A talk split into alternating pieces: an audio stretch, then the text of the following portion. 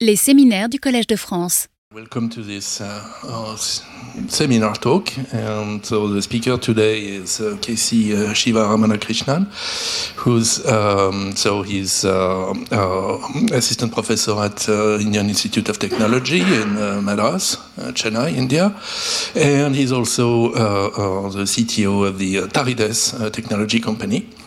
And uh, actually, I've been working with KC for a while on, uh, on issues related to OCaml. So he's the main author of the uh, multi-core OCaml, extension of OCaml to uh, shared memory concurrency, and with also with algebraic effects that is uh, now part of OCaml 5. Uh, but actually, he's here to talk about something completely different, which is his work on basically on appropriate data structures for distributed programming. Thank you, KC. Thanks, uh, Xavier, for the introduction. So, um, what I would like to do is uh, give some context for this talk before we dive, dive into the technical matters. So, collaborative applications such as Google Docs, Figma, and Notion are quite common nowadays.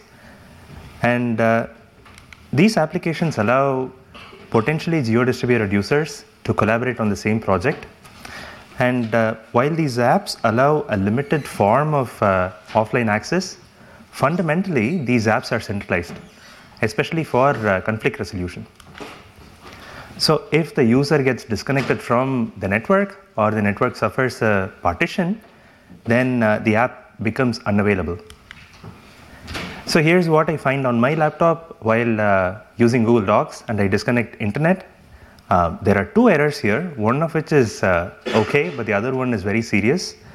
So essentially, Google Docs allows you to um, edit documents offline, but um, the problem is that these sort of uh, offline access is essentially retrofitted on top of a fundamentally centralized architecture. And uh, what happens here is that uh, I have multiple Google accounts on my laptop, and I have enabled offline access for all of them. And I discovered while making slides for this talk that uh, if you have multiple users, all of them with offline access enabled, then only one user is able to edit it. I mean, this is unfortunate, right? So this feature is here, but we're not able to use it. So what uh, is the world that I would like to have? I would like to have local first software where uh, in a disconnected network, I want uh, users to operate on their own local versions and when the connection is restored, you want to take these different versions and merge them together somehow, right? Resolving any conflicts that appears uh, in um, these files. So the question we ask is, uh, how do you build such applications? And one approach to this problem is to sort of take your fundamental data structures with which you build these applications and make them replication aware. And uh, a well known approach for doing this is what are known as CRDTs. CRDTs stand for conflict free replicated data types. And uh, the key idea here is that you replicate the state of your application at multiple replicas. CRDTs allow local operations to be performed on each of the replicas without coordination. So, this is good. So, you can do local operations when you're disconnected. And uh, these updates are asynchronously shared with uh, all of the other replicas. And the key idea here is that CRDTs are built in such a way that uh, um, when you apply these asynchronous updates on all of the replicas, they all converge to the same state. Right? And CRDTs are supposed to provide what is known as strong eventual consistency. So, just to develop an intuition for CRDTs and to set uh, the framework for the rest of the talk, Let's look at a very simple CRDT. And uh, this, the CRDT that we are going to look at is a set, but it is a set with only add and lookup operations. So this is known as a grow only set CRDT. And the idea here is that uh, assume that you have a set with uh, elements 1 and 2. You would replicate the set across all of the nodes that you have. So I am simulating two nodes here. Um, so each of these colored boxes represent different nodes and you can apply local operations to these sets, right? So I can add three on uh, one replica, I can add four on the other replica. Observe that the replica state has diverged. And what uh, CRDTs allow you to do is to take the two sets and eventually merge them together. And the merge operation for sets is union, and uh, this gives us the set 1, 2, 3, 4. And this captures the intent of what we want from a grow only set.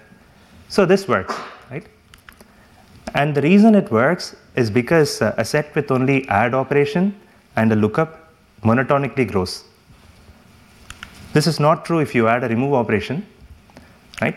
Let's, uh, let's see what goes wrong. So you have the same set, initial set with 1 and 2, and I remove the element 1 from one of the branches, and now I try to apply union. So I get the set 1 and 2, set with elements 1 and 2 back, right? So union does not work, and in particular, one way to look at this is that uh, the effect of the remove operation has been lost, right? And this, this, is, uh, this is not right. Um, and of course, you can fix this with a different CRDT called uh, the two phase set. The idea itself is very simple. Um, you represent the set with a pair of sets, one to track the additions that you performed, and another to track the removals that you performed. So we represent this as uh, sets A and R. You look up uh, elements in the A set after removing elements from the R set, and merge is a pairwise union of uh, A and R sets. So let's uh, try to do the same uh, remove operation again. So we have the set with, uh, so the state of the set is a pair of sets with 1 and 2 and an empty set. Just by looking at the set, you can see that uh, there has been two additions performed so far, but no removals. And when you apply the remove operation, you add the element that is being removed to the remove set. And the merge is a pairwise union, so you get the set uh, uh, of pairs uh, with 1, 2, and 1. And when you look up the element 1 in the set, because 1 is present in the remove set, um, the uh, lookup operation returns false. Right? This, this works. Now we've added the remove operation to the set. But there are several observations that we can uh, make on this two-phase set. Firstly, um, what we've done here is to make the state of the two-phase set grow monotonically by simulating removes with additions. And uh, the two-phase set is said to have what is known as remove wins semantics. And the idea here is that in the presence of concurrent add and remove of the same operation, it is as if the remove operation wins, right? So when you merge these, uh, the remove operation will take effect and the added element will not be there. But there are several downsides to constructing mergeable, sorry, replicated data types using this approach. Firstly, we've had to sort of re-engineer the set implementation in order to allow for for a remove operation. Secondly, removed elements always are there in the remove set. These are known as tombstones. They actually represent the fact that something has been removed. And these tombstones cannot be erased away, right? You have to keep these tombstones around. And once you remove an element from this set, you can never add it back because the tombstones are never gone. So, based on this one simple example, um, you can sort of step back and generalize the challenges with uh, CRDTs. Essentially, monotonicity forces re engineering of uh, data structures from scratch. Right? This was easy for uh, two phase set, but for more complicated data structures, you have to be very ingenious. Right? And this challenges uh, proving the correctness of uh, even sequential operations right on these data structures. Secondly, um, CRDTs, when compared to their sequential counterparts, are uh, less time and space efficient. Um, in the case of two-phase set, we have these tombstones around, so it is uh, it affects the time and space efficiency of uh, the set implementation. And thirdly, this is my pet peeve. So little attention has been paid for uh, composition of RDTs. So when I program in OCaml, I might have an alpha set, I might have an integer, I can compose them together and get an integer set. But in, when you think about CRDTs, they're all built, off, built as a one-off data structure. So there's no easy way to say, hey, here's a alpha set, here's a counter CRDT. I want to put them together to get a counter set CRDT, right? It's, it's not been approached that way, and uh, this is a big problem for composition and uh, building larger applications, right? And uh, there is also the question of whether uh, this composition actually uh, gives you a CRDT at all. So we want this uh, convergence property. It is unclear whether uh, these composition gives you that. So a few years ago, we, we um, started thinking about this problem and we asked, can we do better? Uh, essentially, can we do it differently? Um, and our inspiration is uh, distributed version control systems like uh, Git, right? If you think about Git, what Git is doing, it's, uh, it's very nice, right? So you have this abstraction of a sequential file system, and you add this notion of branches and merges on top. Now you have a file system that can be collaborated by uh, users who are distributed, and they don't need to be connected at all. They can completely locally operate, and then at some later point merge their updates together, right? And the question that we asked is, can we do the same thing for data types? So just to set the stage for how we think about distributed version control systems, um, version control systems like uh, Git are typically used to maintain source code. Um, so suppose you have a main branch where you maintain your source code, and then you forked off another branch for developing your feature. In the meantime, uh, the main branch may have had bug fixes applied to it. So you have a few more commits on the main branch. And eventually, when the feature is ready, you're going to take these two branches, essentially these two commits, and merge them together. So in Git, this happens to be a three-way merge. So you, you are given three versions to merge, the two divergent versions that you're merging, but you also get uh, something interesting, which is the lowest common ancestor state, which captures the causal history. It's the point at which the two versions diverged, right? And this happens to be quite useful for um, Git. It is not exploited uh, all the time, but it turns out that this is fundamental for how we think about uh, data types. So in Git, uh, this might give you uh, a successful merge, in which case uh, the merge has the effect of both of the branches, or you may have conflicts, in which case Git's, Git uh, presents it to the programmer. They will have to fix the conflicts to give a sensible merge. So mergeable replicated data types, what we are proposing, essentially lifts um, data types and makes them uh, aware of this merge merges, right? So one way to think about it is uh, you have Git. Uh, I'm going to store arbitrary data types in Git rather than just text files, right? And in our world, the branches that you have in Git represents the state of replicas which can independently evolve, right? That's the intuition that you should have. So how do you build a replicated data type? The promise is that you can take any sequential data type, you give this three-way merge function that is specific to that particular data type that captures all the details of how the distribution, right? Any sort of details of the distribution can be pushed into this three-way merge, and what you get is a replicated data type, right? That's, this is the promise. So let's see how this works. Um, in distributed systems, I think there's a common joke that uh, we start with counter all the time, and uh, I would like to keep on that tradition and start with a counter. Um, so we have a counter uh, mergeable replicated data type. So the interface and the implementation is given here. This is the entire implementation, um, and this is given as a OCaml signature and its implementation.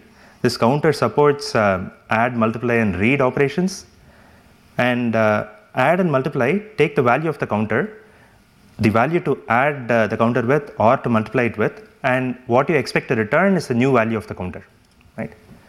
And we also have this merge function that takes three arguments, the lowest common ancestor value and the two versions.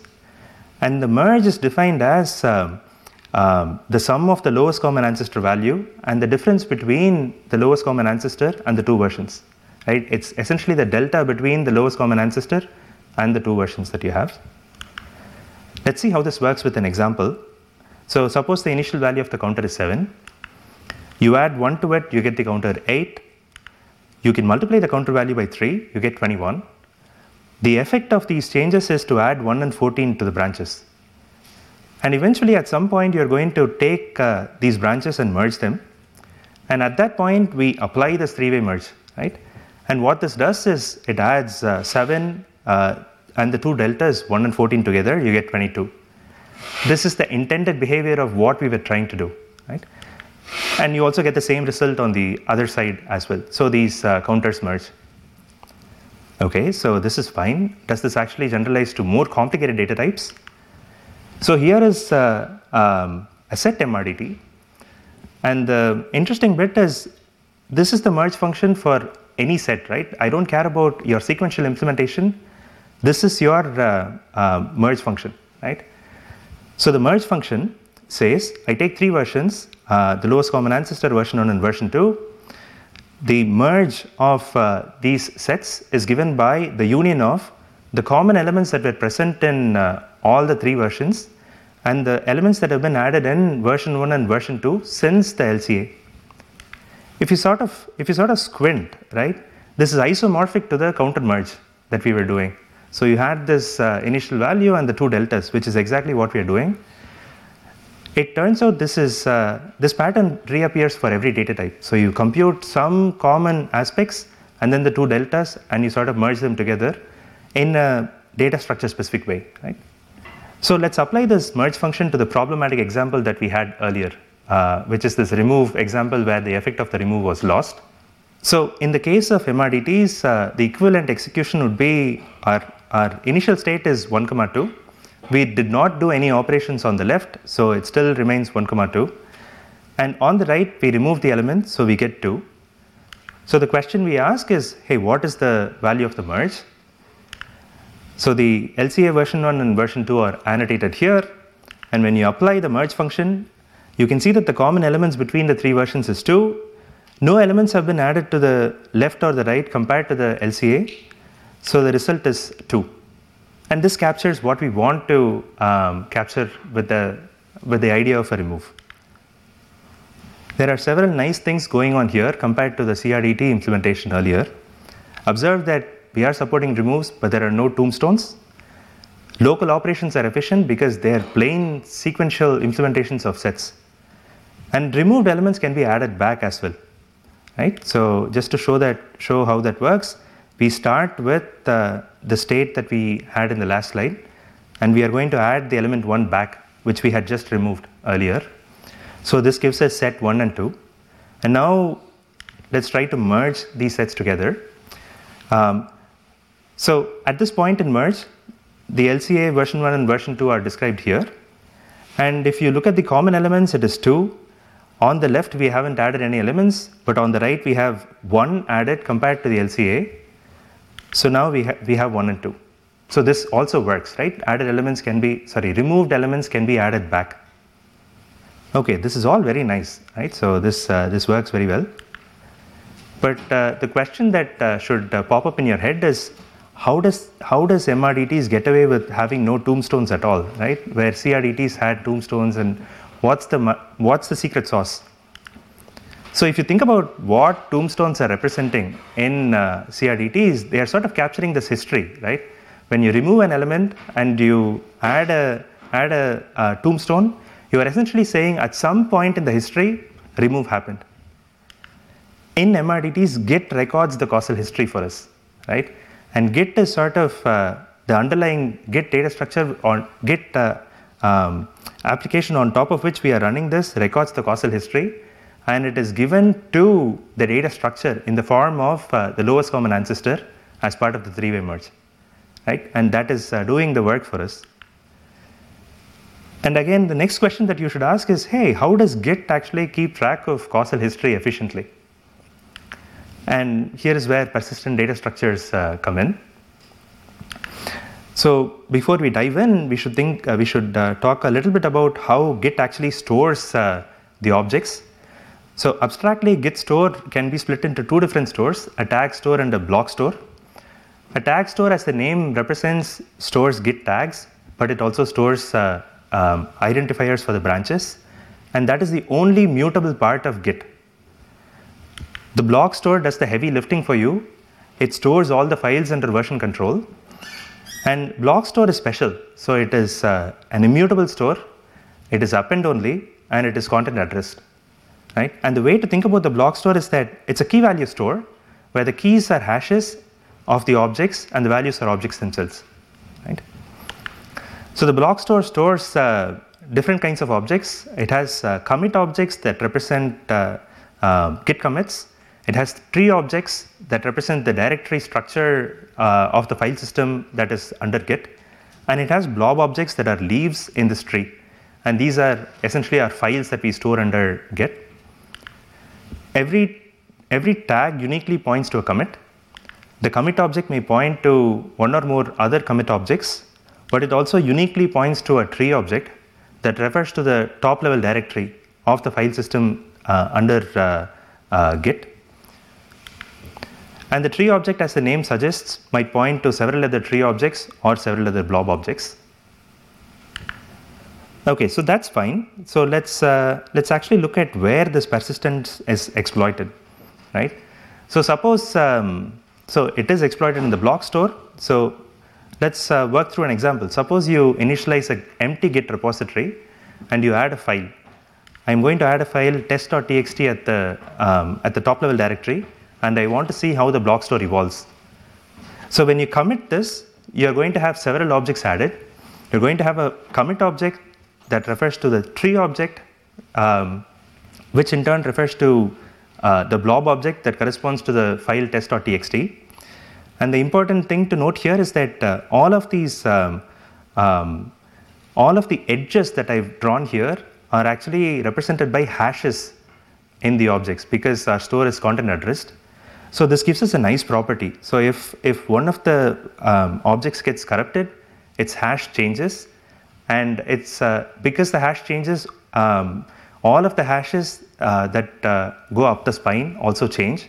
So you can quickly verify the integrity of uh, the Git store. Right? It's a nice uh, property that you get uh, as an offshoot of what we are doing here. So let's get back to editing this particular Git repository. Let's say we are going to now add a file called new.txt and we are modifying test.txt and we commit this change. So you get a second commit which points to the first commit. You get a new tree object, and then you uh, the tree object points to two other uh, uh, blob objects which refers to the file. Right. So the file is different. So uh, between test.txt in the first version and the second version, you have two different blobs. This is fine. Nothing interesting is happening so far. But now, let's say you wanted to restore the original test.txt under a directory called BAK on your uh, top level directory, right? So now I commit this change. What's going to happen? I'm going to also have a third commit which points to the second commit. I'm going to have a new tree object, but things start getting interesting again now. So between the second commit and the third commit, the files new.txt and test.txt in the top level directory haven't changed. So because our store is content addressed, we share those blob objects. And something more interesting happens Observe that the content of the top level directory in the first commit is the same as the content of the back directory in the third commit. So the back pointer actually points back to the tree node that you have in the first commit. So this is wonderful, right? This is how Git keeps track of history efficiently. So if you have a huge file system and you modify one of the objects, files, of course, you're going to modify all the way up the chain because your hashes will change lot of things are actually shared between uh, uh, different commits, and that's what makes uh, Git efficient. Right?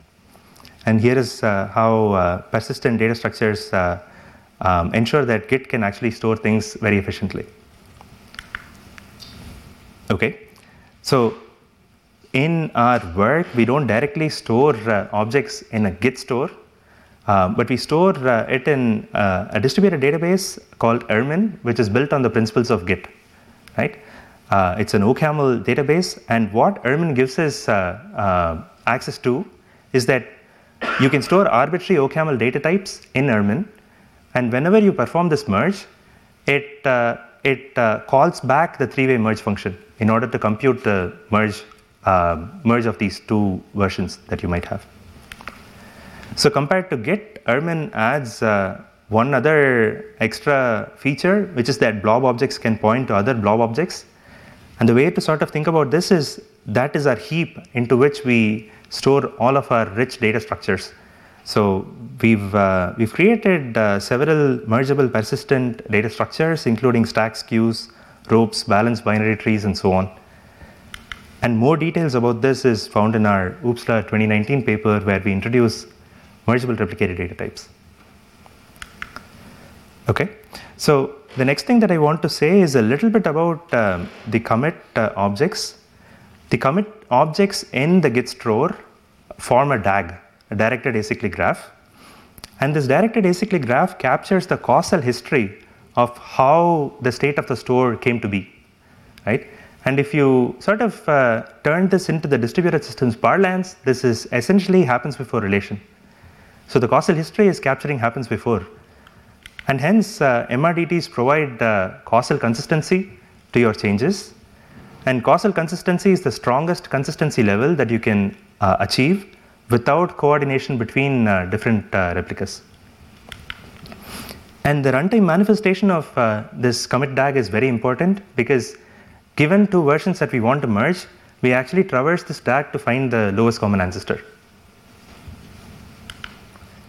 Okay, so Git remembers the entire history by default, right? So all the way from the initial commit to your current versions, it remembers everything.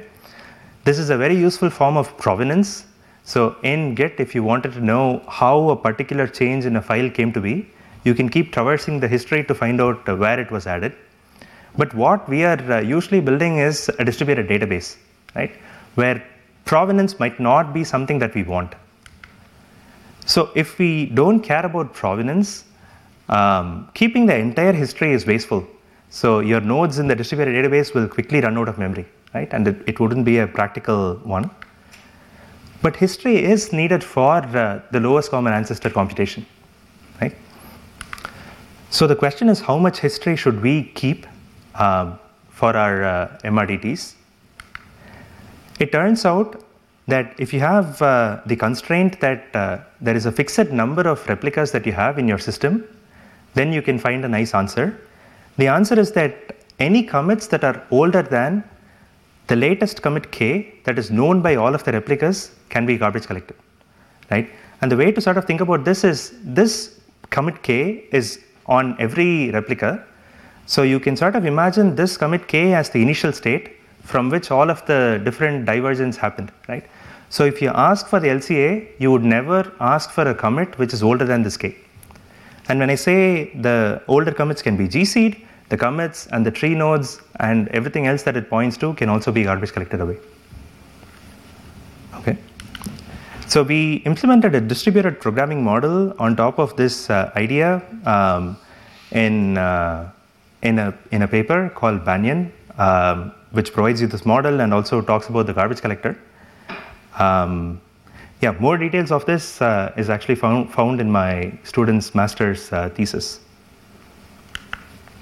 Okay, hopefully so far I've uh, given you, I've, I've, I've, I've, hopefully I've convinced you that uh, MRDTs are a useful technique for constructing replicated data types by taking sequential data types and encapsulating the details of the distribution in a three-way merge. So the question that we next ask is, uh, does this actually make uh, proving the correctness of MRDTs easier, right? And what do I mean by this? So one question that you might ask is, hey, you gave me a set uh, MRDT, right? And does this actually have uh, the add wins semantics? What is an add wins semantics? When you have a concurrent add and remove of the same element, you treat it as if the add operation wins. So the element is uh, present in the merge, right? And this is also known as observed removed set uh, in the CRDT parlance. So I might interchangeably use it uh, in uh, the rest of the slides. So I am reproducing the same merge function as before. So let's uh, check whether our uh, set is an add wins set. So consider that uh, initially the set is um, singleton set 1. You add the element 1. 1 is already present in the set, so the set state doesn't change. But you remove it on the other side, so it becomes an empty set. According to the definition of add set, there is a concurrent add and remove of the same operation. So we would expect that uh, this element 1 be present in the merge. But that's not true because if you apply our merge function, you will see that the common elements uh, is an empty set. There have been no elements that have been added to the left or right compared to the LCA. So we get an empty set here. And the problem here uh, to point out is that uh, when we perform this add on the left hand side, um, we actually forgot the fact that an addition was performed, right? So that's, uh, that's the problematic thing here. So our add, uh, our set is not an add win set, that's okay, right? But the important point that I want you to focus on is that um, the sets have in fact converged, right? So just checking for convergence of the merge function is alone not sufficient, right? You want to do something more. You want to capture the intent of what you are trying to do, right? So how do you concretize intent? So we need a formal specification language to capture the intent of uh, what we mean by MRDTs, what we want from MRDTs, and the specification language must be rich enough to capture the details of distributed execution. So it turns out that even simple data structures attract enormous complexity when made distributed.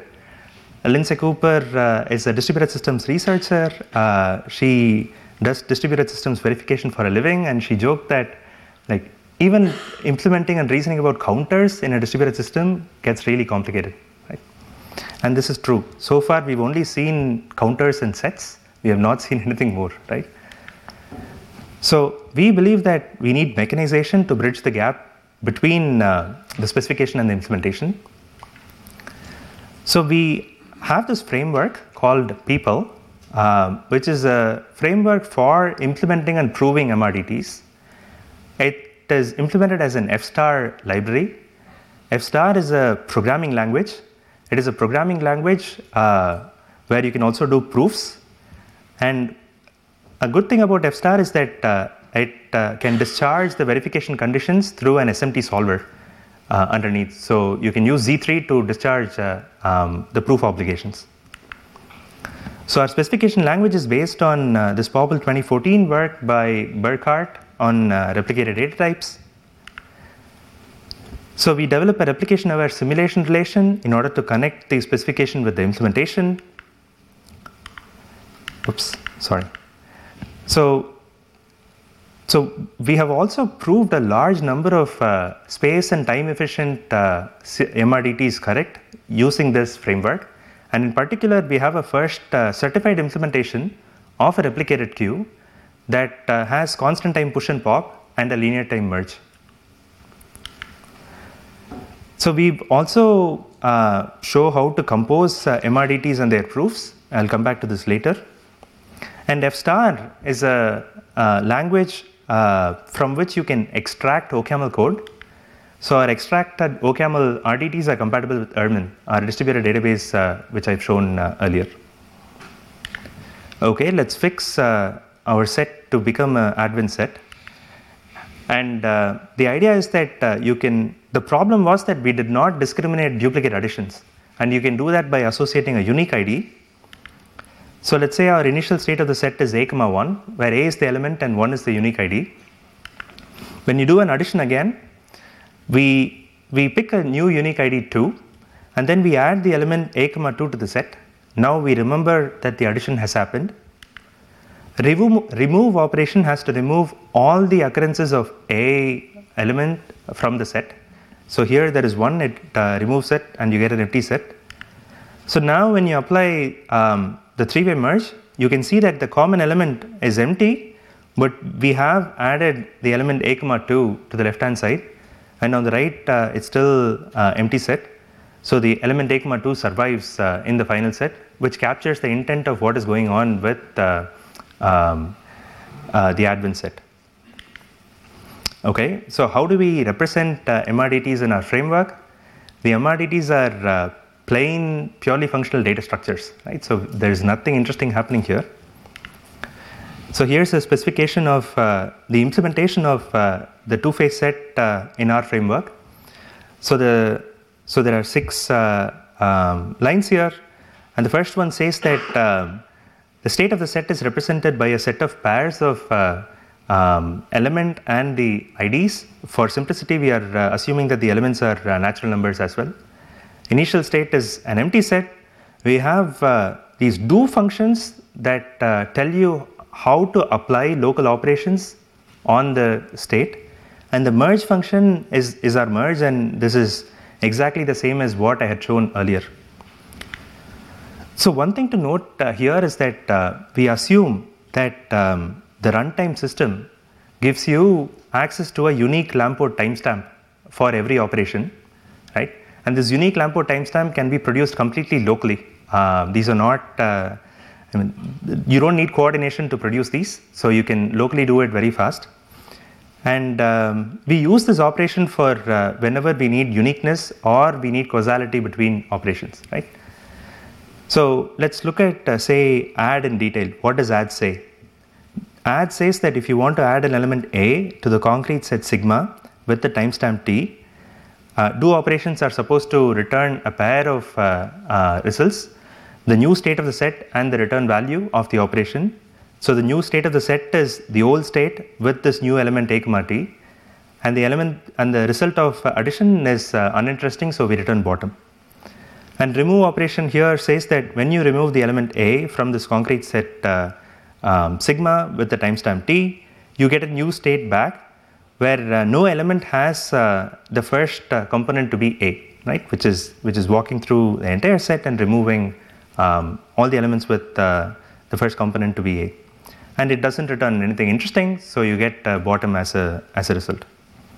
Okay, uh, all of our implementations sort of follow the same um, same um, procedure, right? Our specifications are a little bit more interesting. So these specifications are event based. If you are aware of uh, the specifications that are used in relaxed memory models, they are very similar here. Um, so you have a set of events E and you have functions oper, rval and time which return the operation, the return value and the timestamp associated with that event. And you have a visibility relation which is an irreflexive transitive relation that captures the happens before relation between uh, different events. Right? So I have shown an abstract uh, execution on the right, which corresponds to the concrete execution that we had seen in the previous slide. So what is happening here? On the right, we have uh, um, we have operations add and remove, right? And we also have this visibility edges that correspond to which events um, were visible to which other events, right? And what is the specification going to say? The specification is essentially going to say Given the abstract execution on the right, what should the read uh, operation return? Right, that is what the specification is trying to say. And the specification is uh, written uh, below. Um, it says that when you perform a read on uh, an abstract execution, you get a set of all A's such that there exists an event E whose operation is add of A, and there does not exist an event F whose operation is remove of A and F happen to witness E, right? So you are essentially saying any add operation that has been witnessed by a remove will not contribute to the final result, right? And let's look at how this is this works in uh, the execution on the right. The add in the blue box has been seen by this remove yellow box, which is also seen by this read. So the blue add does not contribute to the result, but this add in the green box has not seen by a remove, right? So that result is contributed to the final result, so you get the singleton set uh, A, right? Okay, these are, this is how we des describe our specifications. So we need a simulation relation. Um, I won't say much about the simulation relation, but uh, simulation relation connects the abstract and the concrete states. For the add-win set, the simulation relation is given here. It connects the abstract execution I with the concrete uh, state sigma. And what does it say? It says for every pair a comma t that you have in the concrete state, it better be the case that in the abstract execution I, there was an operation uh, E, which was an add of A, with the same timestamp t, and there does not exist an uh, event F with the operation remove of A, and uh, E is uh, visible to F, right? We are simply restating the specification again, right? And uh, what we observe in uh, um, what we observe in more complicated uh, uh um, data types is that uh, with the complexity of the data types, the simulation relation also gets more complicated, right? And this is an obligation that we place on uh, place on the developer, right? They have to write the simulation relation. So the main verification effort is to show that the above relation is indeed a simulation relation this is shown separately for the operations and the merge function, and the proof is by induction on the execution trace. So the simulation relation for operations is very standard. Um, so given an abstract execution I and a concrete execution sigma, which is related by the simulation relation, if you apply uh, some operation on the concrete state to get sigma prime, and you apply the concrete, sorry, the abstract operation on i, you get this uh, i prime. You need to show that they are still related by the simulation relation. This is fairly standard, right? If you've done simulation proofs, this is what you will do. Merge function verification is a little bit more uh, funky. Um, oops. So the highlighted portion here is basically our concrete merge, right? So there's a sigma LCA, sigma A, sigma B, LCA A and B versions, and uh, the merge function simply computes the concrete merge. And assuming that uh, these concrete states are related to uh, abstract states, we also have a definition for uh, the abstract merge, right? And if you sort of think about it, the abstract merge is very simple, right? So we have a set of events and some relations so the merge is just the union of these sets and relations. So they are defined once and for all, for all of uh, the data types that you want to define. And the obligation is to show that uh, the concrete merge is indeed related by the simulation relation to the abstract uh, merge. Right? And there are some other well-formedness condition which I'm not going to go into.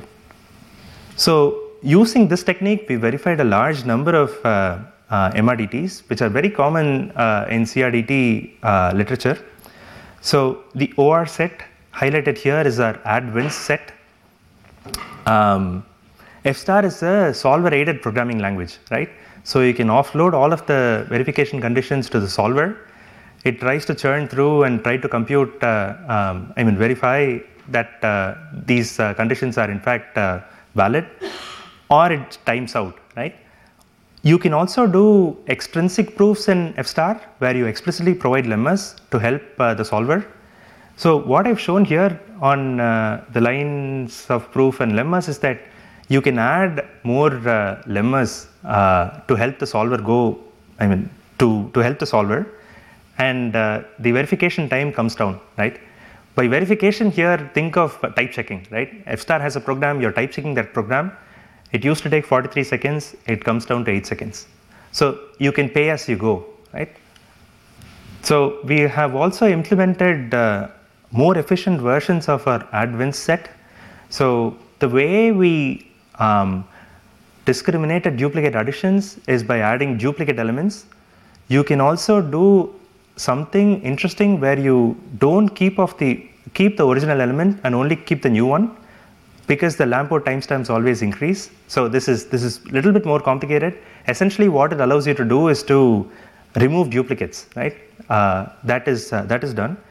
Uh, that is the OR set space, and OR set space time is um, uh, uses a balanced binary search tree in order to implement uh, um, the uh, set, and you you um, yeah and uh, the number of lines of code is 97 and the number of lines of proof is 266 which i think is still uh, reasonable right? Okay so in the rest of the talk i would like to talk about uh, the problem of composition so martin kleppmann is again another distributed systems researcher he does uh, verification of crdts for a living he's also an old hand at uh, distributed systems he's written this wonderful book on uh, distributed practical distributed systems so he tweeted uh, some time ago where he said uh, he wrote down this um, very simple CRDT algorithm that he thought was obviously correct for a course that he was teaching. It was only 10 lines or so. And then after hours of trying to prove this code right, he found a fatal bug, right? And it turns out that this bug only occurs uh, during the composition of two individually correct uh, CRDTs, right? If if this is so difficult for Martin Kleppmann, uh, I wouldn't uh, give it uh, to um, a developer who just wants to get things done. So I think composition is hard. We have to make it uh, easier. So in um, Peepul, we um, show how to build composable uh, MRDTs, right? And we sort of um, uh, show how to do this with a simple application. So imagine that you want to build a simple IRC style chat right? Uh, group chat, where you can send and receive messages on different channels. And the state of the application is represented by a map MRDT, um, where the keys are strings, channel names, and the values are mergeable logs, MRDT. So, what is a mergeable log? Mergeable log is just a usual log where you can append messages, but it also keeps track of the timestamp. so that if I give you two logs, you can order them according to the timestamps, right? So you have two uh, MRDTs here, and our goal is to prove the map and the log separately and to compose them together and use the proof of the underlying RDTs to prove the correctness of the chat application.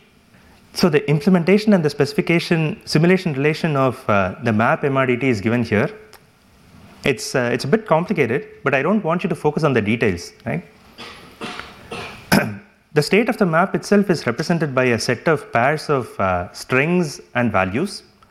Um, the values are uh, themselves MRDTs here. That's the first observation.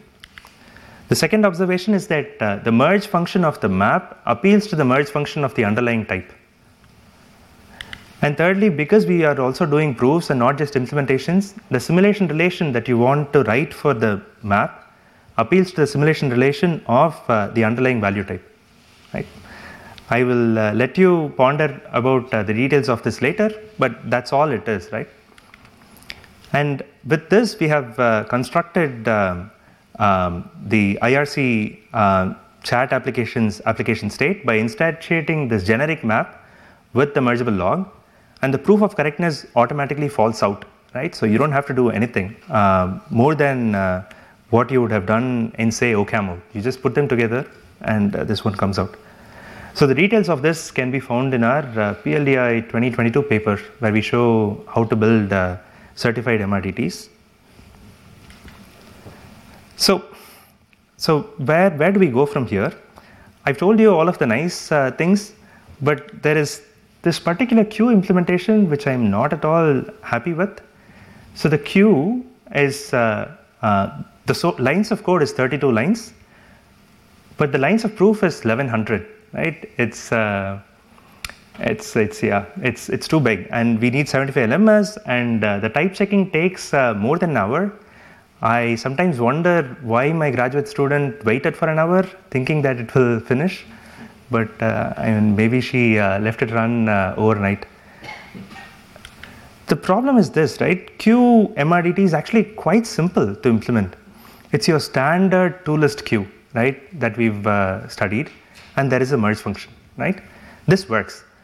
And the thing that we need to do is to provide semantics for uh, what happens when you dequeue an element on two different replicas, right? And the standard way distributed queues handle this is at least one semantics, right? So a given element may be dequeued multiple times at multiple replicas, and that's all it is. And in our queue, uh, given you want to enqueue E, we enqueue the pair E comma T, where T is the unique Lamport timestamp. This is to enable our merge function uh, to work well. So here is a sample execution of uh, how this works. Timestamp are not shown for simplicity. Um, instead of timestamps, I'm assuming that all the elements are unique and they are ordered, right? This is what is given by Lamport timestamps as well. So initial state of the queue, queue has five elements, one, two, three, four, five. I dequeue an element and then I enqueue eight and nine. So I dequeue one and I push eight and nine to the queue to get uh, two, three, four, five, eight, nine. On the right, I dequeue two elements, 1 and 2, and I enqueue 6 and 7. So I get 3, 4, 5, 6, 7. Observe that the element 1 has been dequeued on both sides, right? It shouldn't be present in the final um, merged, merged queue. And 2 has been dequeued as well. So when I merge it, 2 should also not appear, right? How do I define this merge function? It is, it is very simple.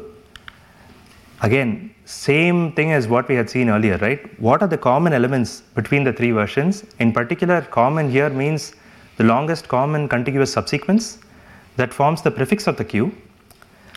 And then you take the delta, the difference between the longest common, lowest common ancestor and the two versions. So the elements that have been pushed, right? 8, 9, and 6, 7.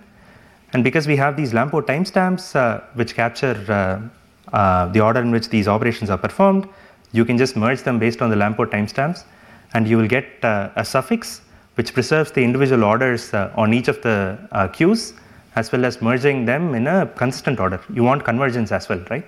You cannot leave uh, things to chance. Um, so we want a deterministic merge there, which is given by the Lamport timestamp.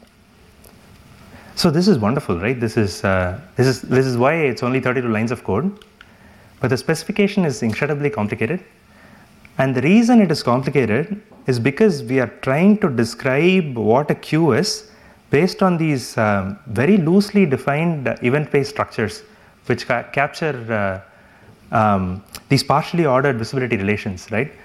And the thing is, uh, the complexity here is not because uh, of distribution alone, it is because we don't have the inductive structure of what it means to be a list, right?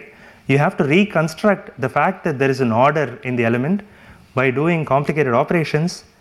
And I have no confidence that uh, any um, any practical programmer will be able to write this, right? This is not what we want to actually do, right? And specifications are uh, very hard, simulation relations are harder. Now you need to relate uh, the operation here with the implementation, which is simple. I don't think this is the approach that we should uh, go towards, right? So, of course, when I'm saying all this, uh, I mean, I am working on a better uh, specification uh, language. The intuition is this, right? The thing that actually works very well is that I understand the sequential implementation very well. I, I know how a queue works. Why don't I take that as the sequential specification? And I want to do something about uh, the operations that I perform across the different replicas. For this, I need a way to constrain the operations. Um, and what are these constraints? The constraints could be if you have two operations that are concurrent, order them this way, or certain operations can commute um, and I also need uh, other properties like deduplication. So in, um, in queues, we, we have two dequeue operations, but if you linearize this, you only consume one element. So we need some other properties there. And the way we want to actually think about the MRDT behavior is that uh, you take the sequential data type, you take all the operations that you have performed, you linearize them according to the constraints that you have described for the particular data type, and every observable behavior of MRDTs should match uh, the um, constrained trace applied to the sequential data type. Right, so that's the goal here. And uh, here is an example of the ordering property, how we would describe it. For an add wins set, how do we describe add wins? If you have a concurrent add and remove, you can order the remove before add, right? So that the add actually wins. And that is what the first line is saying. Um, rest of it is not important, right? So that's a ordering constraint that we have. We are again doing this in FStar. FStar uh, has a nice uh, automation uh, framework. So the hope is that you will describe the sequential data type, you will describe the constraints, you will describe your implementation of the MRDT, and we will be able to automatically tell you whether uh, uh, the observable behavior of the MRDT is uh, matching the constrained linearization of uh, the traces applied to sequential uh, data types. Still work in progress, right? So I don't think I want to say more about this. But uh, to summarize, yeah, MRDTs simplify the construction of uh, replicated data types by taking sequential data types and encapsulating the details in this three-way merge function. The reason why MRDTs uh, make it simple to program um, and also efficient is because of persistent data structures that are at play in Git. And we believe that the three-way merge functions is a, is a pathway to verifying MRDTs. So I would like to stop here and uh, thanks for listening. Uh, I'm happy to take any questions. Retrouvez tous les contenus du Collège de France sur www.college-de-france.fr.